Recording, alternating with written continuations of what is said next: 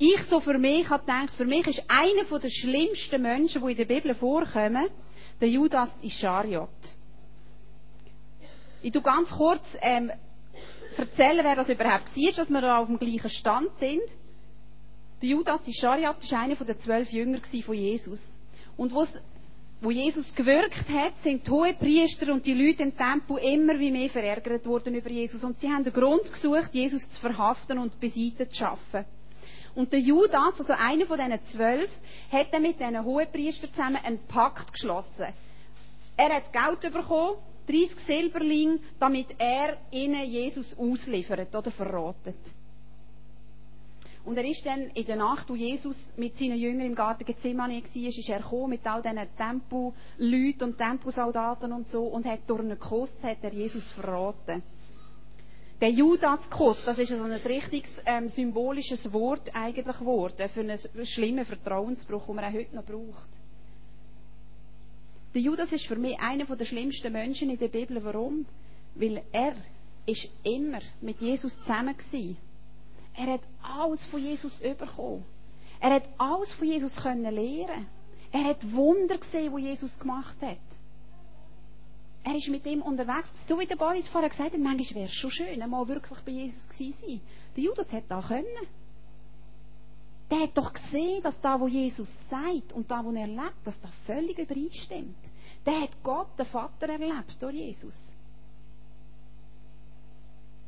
Er ist sogar beim, beim ersten Abendmahl dabei gewesen. In Deutschland gibt es so ein Gesetz, ich weiß nicht, ob das in der Schweiz auch gilt oder nicht. In Deutschland gibt es so ein Gesetz, das besagt, dass Judas ein Name ist, den man einem Kind nicht geben darf. Weil Judas so schlimm vorbelastet ist, dass der Staat das verbietet, dass man einem Kind den Namen gibt und dass das so wie ein Verräter, ähm, so ein Verräterbild eigentlich gerade gibt. Aber ich glaube, es lohnt sich, dass wir uns hier noch ein bisschen Gedanken machen ähm, über den Judas. Er war einer von diesen zwölf Aposteln. Es heisst immer wieder, wenn vom, Ju vom Judas dreht, ist einer der zwölf. Jetzt, was sind das für zwölf gewesen?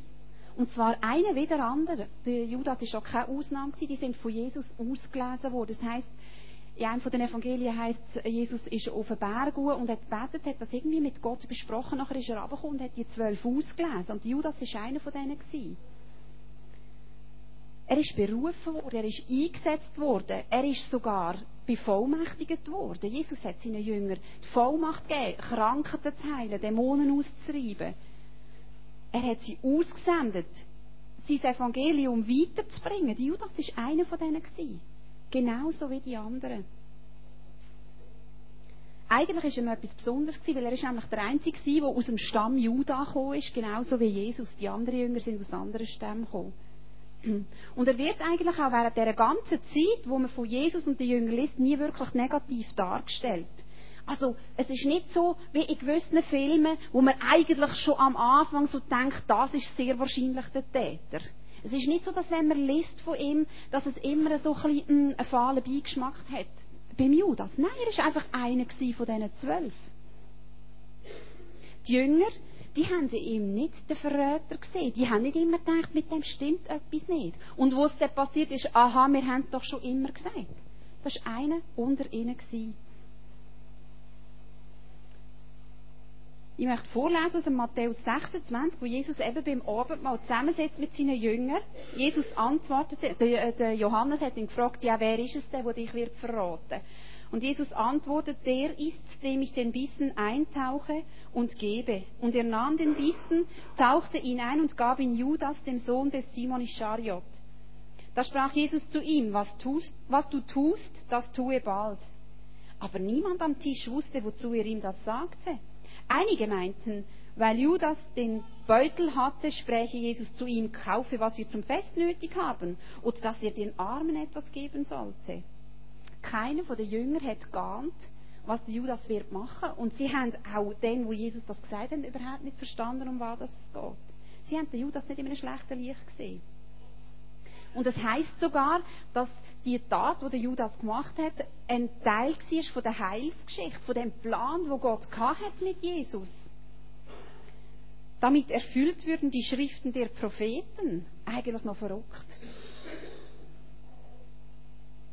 Der Kuss, der Verräterkuss, ist eigentlich nichts Schlimmes gewesen. Das war keine schlimme Tat gewesen, aber die Folgen, die der Kuss hatte, die sind enorm gewesen. Warum hat der Judas so etwas gemacht? Warum ist das ihm möglich gewesen, trotzdem, dass er so nah mit Jesus verbunden war, so etwas zu machen? Warum sündige ich immer wieder, obwohl ich doch mit Jesus zusammen sein kann? Obwohl ich eine Gemeinschaft habe, obwohl ich kann, ähm, anbeten kann, obwohl ich eine Bibel habe und ich kann nachlesen kann? Warum fühle ich mich immer wieder unzulänglich und merke, hey, mein Leben, das taugt einfach nicht wirklich? Und ich habe das Gefühl, die Frage die muss man so ein bisschen auf drei Ebenen anschauen. Und die ersten zwei Punkte werde ich relativ kurz machen. Die erste Ebene ist, dass das, was Damaris darüber gesagt hat, die Neuwerdung, dass sich die auf einen geistlichen Mensch bezieht, auf den Geist vom Mensch.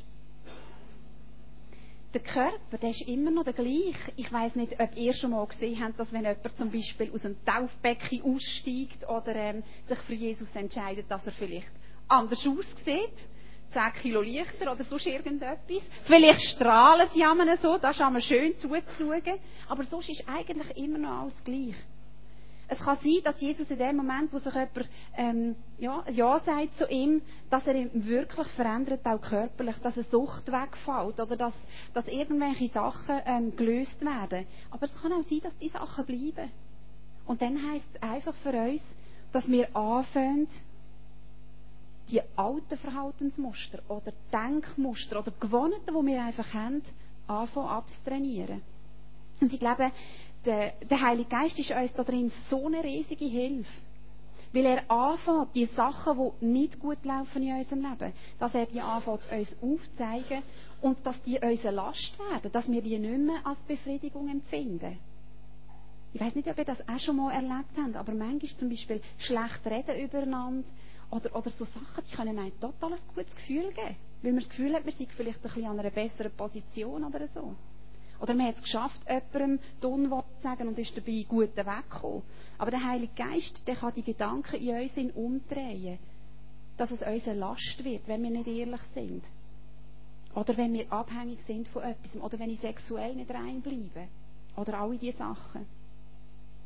Im Titus 2,11 steht, denn Gottes Barmherzigkeit ist sichtbar geworden, mit der er alle Menschen retten will. Sie bringt uns dazu, dass wir uns von aller Gottlosigkeit und allen selbstsüchtigen Wünschen trennen, dafür besonnen und rechtschaffen leben, wie es Gott gefällt. Und ich finde die Reihenfolge in dem Vers so gut. Zuerst steht Gottes Barmherzigkeit. Weil Gott so barmherzig ist, weil er so gnädig ist, kann ich aus dieser Gnade heraus anfangen, anders leben und anders werden. Nicht umgekehrt. Ich muss, ich muss besser werden, ich muss mehr leisten, ich muss ein, ein guter Christ werden. Dann kann dann Gott barmherzig und gnädig sein zu mir. Das ist ein immenser Unterschied.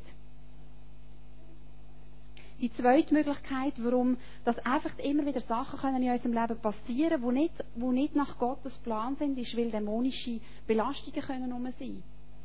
Ich will da gar nicht ähm, riesig darauf eingehen. Der Charles Kraft, für die, die den Namen vielleicht schon mal gehört haben, er beschäftigt sich viel mit dem Thema, der sagt so, Dämonen, die haben immer dort ein Anrecht, wo irgendeine Unversöhntheit ist. Da, wo irgendwo Vergebung nicht stattfinden können. Er vergleicht das mit Abfall, mit Müll, wo man anliegt. Und was passiert, wenn es überall so mega fein anfängt zu stinken und überall der Abfall sich anfängt zu häufen? Es zieht Ratten an. Das zieht Dämonen an. Und man kann die vielleicht verscheuchen, man kann sie irgendwie wegschicken. Aber wenn der Müll, wenn das grusige Zeug nicht entfernt wird, kommen die wieder.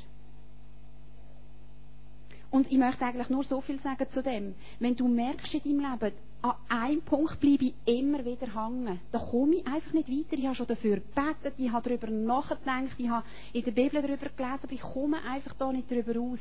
Besuch doch irgendeine Person, die du vertraust, oder einen Seelsorger und, und bittet Gott darum, dass er Klarheit darüber schafft, ob, ob da irgendeine dämonische ähm, ja, Macht das Anrecht hat. Und der dritte Punkt, warum dass wir möglicherweise sündigen, obwohl wir es ja eigentlich gar nicht wollen, weil wir einer Lüge glauben. Satan ist der Herr der Lüge. Entweder probiert er mir dauernd einzureden, ich könne gar nicht nach Gottes Willen leben, ich sei schwach. Der Geist ist willig, oder? Er, Gott könne mich gar nicht so verändern.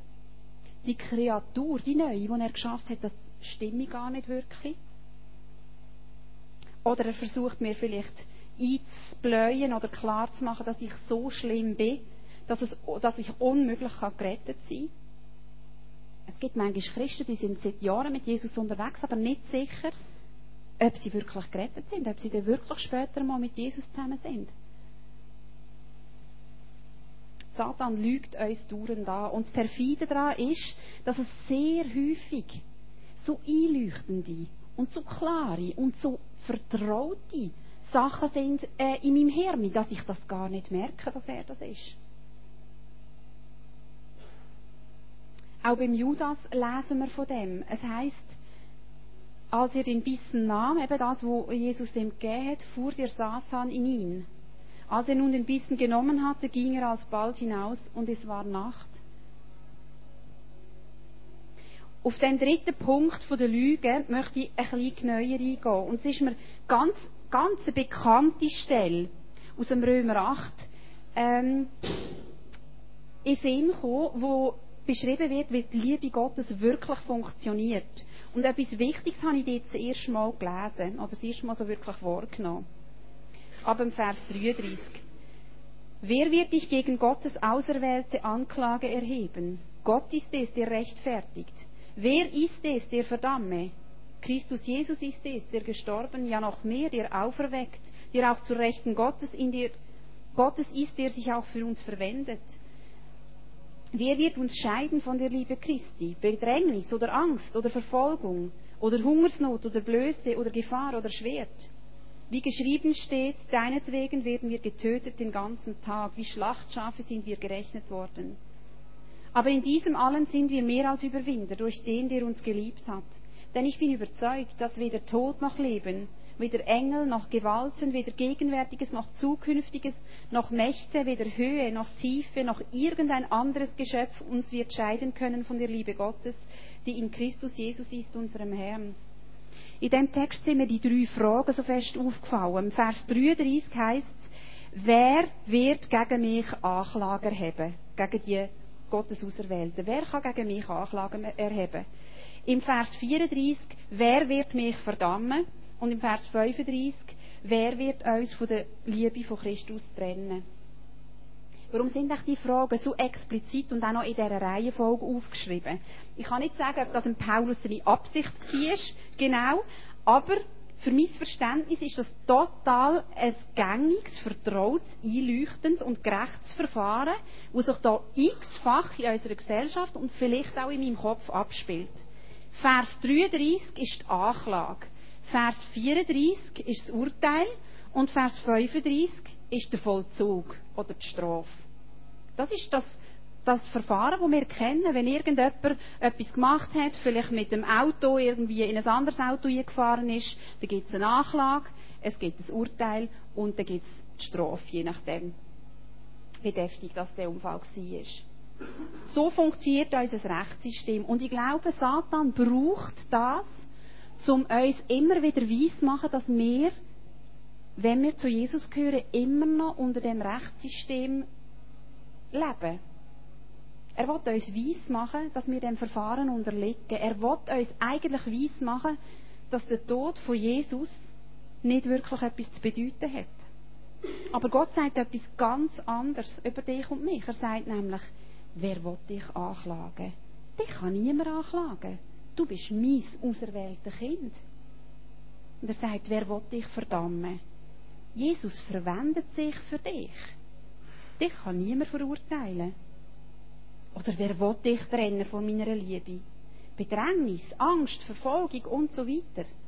Das sind eigentlich normale Sachen, wenn man mit Jesus unterwegs ist. Das ist keine Strafe. Niemand kann dich trennen von der Liebe Gottes.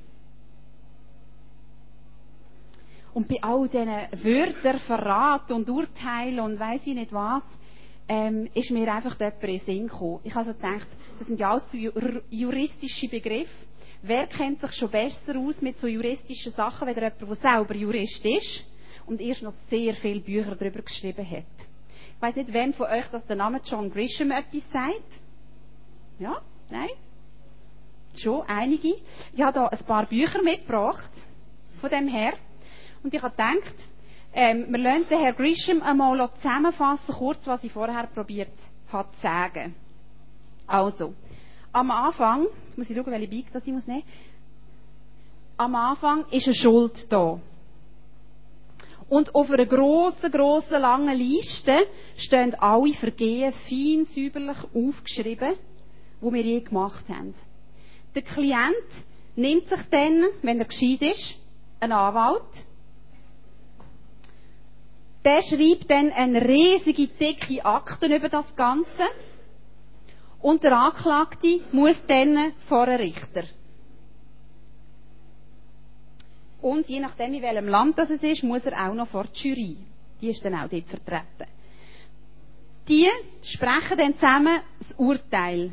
Und nachher wird der Anklagte entweder zu einem Gefangenen oder je nach Land muss er sogar in die Kammer.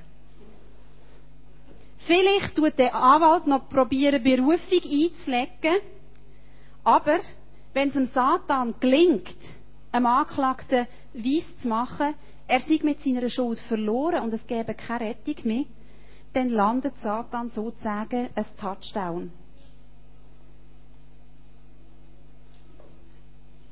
Anders läuft es aber, wenn jemand in Jesus nicht nur den besten Anwalt hat und den besten Zeugen, sondern im Heiligen Geist auch einen Coach hat. Der nimmt ihm zum Beispiel mit auf seine Farm und hilft ihm, sein Leben wieder auf die Reihe überzukommen. Der Coach stellt ihm dann auch ein Team an die Seite, zum Beispiel eine Bruderschaft.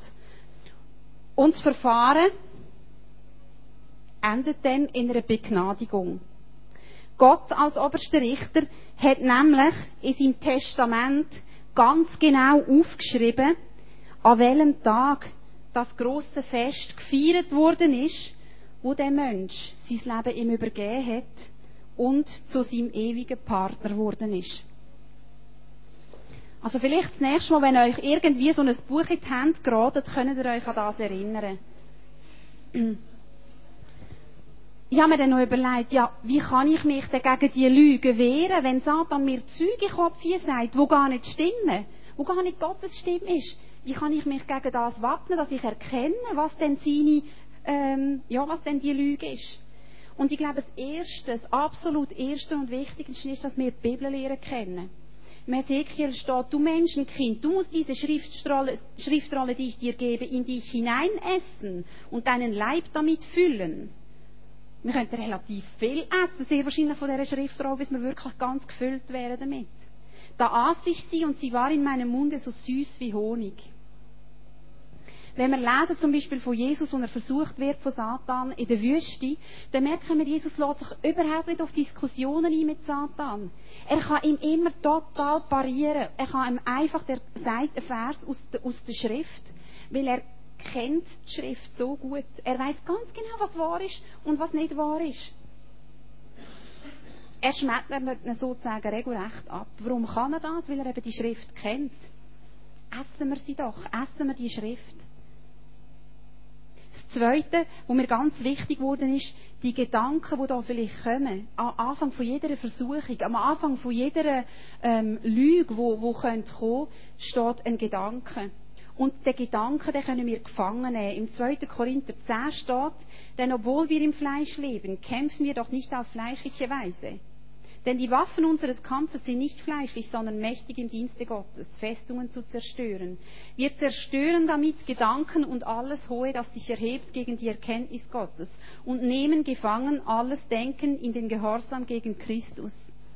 Ich mag mich so erinnern, einisch an eine ähm, an eine Autofahrt, wo ich gefahren bin im Auto und ähm, durch ein bestimmtes Dorf gefahren bin und ich gewusst, ich bin schon geheiratet dann und ich gewusst, in diesem Dorf wohnt einer, wo ich mit ihm befreundet war, bevor ich geheiratet war.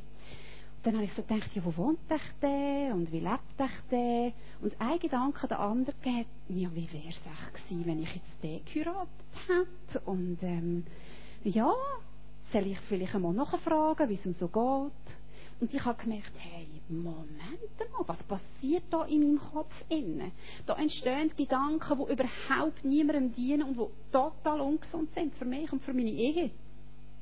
Und in so einem Moment, ich weiß nicht, ob ihr das auch schon kennt, das merkt man gar nicht. Das, das passiert einfach so im Kopf.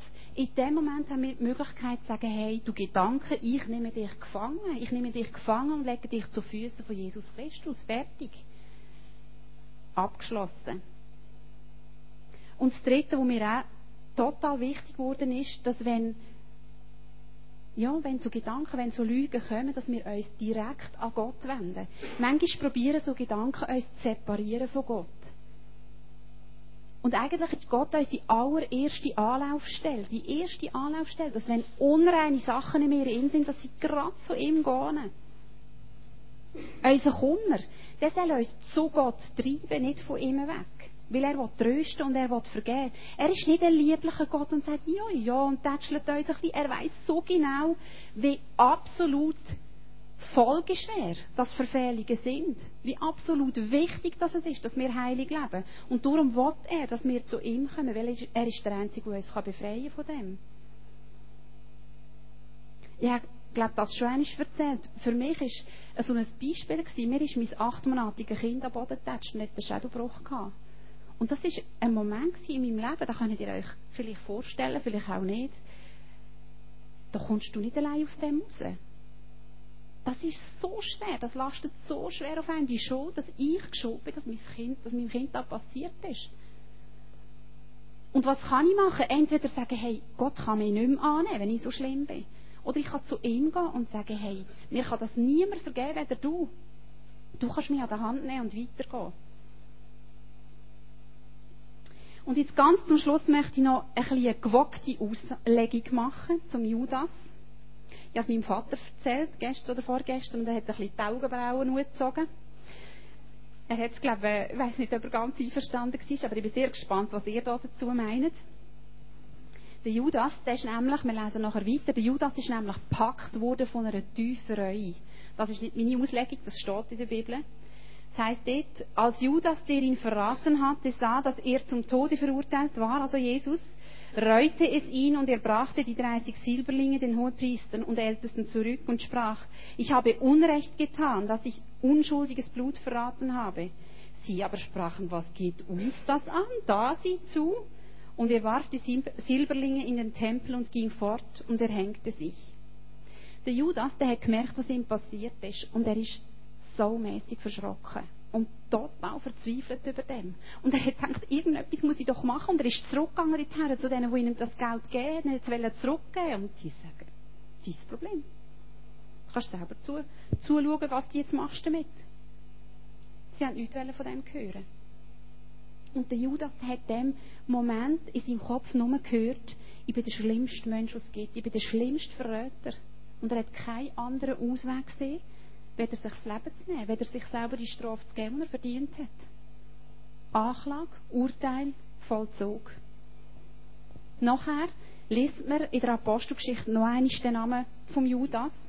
Die Jünger, die sind ja das Zwölfte gewesen, und wo die Judas nicht mehr da war, ist nur noch elf. Und sie haben dann beschlossen, dass sie einen neuen Jünger wählen. Sie haben dann es losgeworfen und haben einen neuen, einfach einen Zwölften wieder einsetzen. In der Apostelgeschichte 1 heißt es, Sie beteten und sprachen, Herr, du aller Her der du aller Herzen kennst, zeige an, welchen du erwählt hast von diesen beiden, als Apostel die Stelle von Judas einzunehmen und sein Amt anzutreten.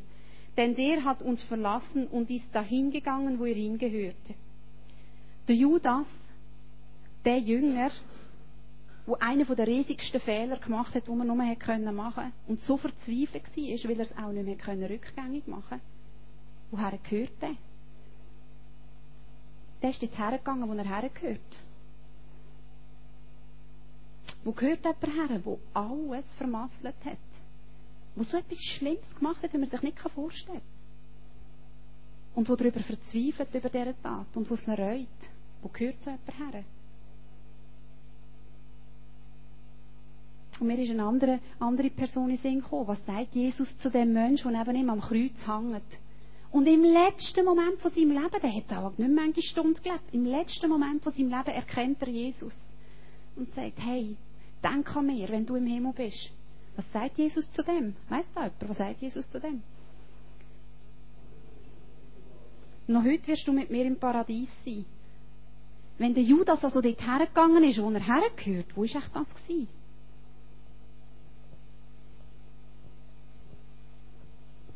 Ich glaube ganz fest, dass wenn ich verzweifle über dem, was ich gemacht habe, mit dem zu Gott gehe, dass ich dort hergehöre, wo der Vater auf mich wartet. Und wo sich Jesus für mich verwendet, wo er mein Bürger ist, wo er mein Zeugen ist, in dem ganzen Verfahren. Nicht Anklage, Urteil und Strafe, sondern Gnade erwartet mich dort. So ist das mit den Menschen, die eine neue Kreatur sind. So rettet uns Gott eigentlich täglich das Leben aus, aus Liebe zu uns.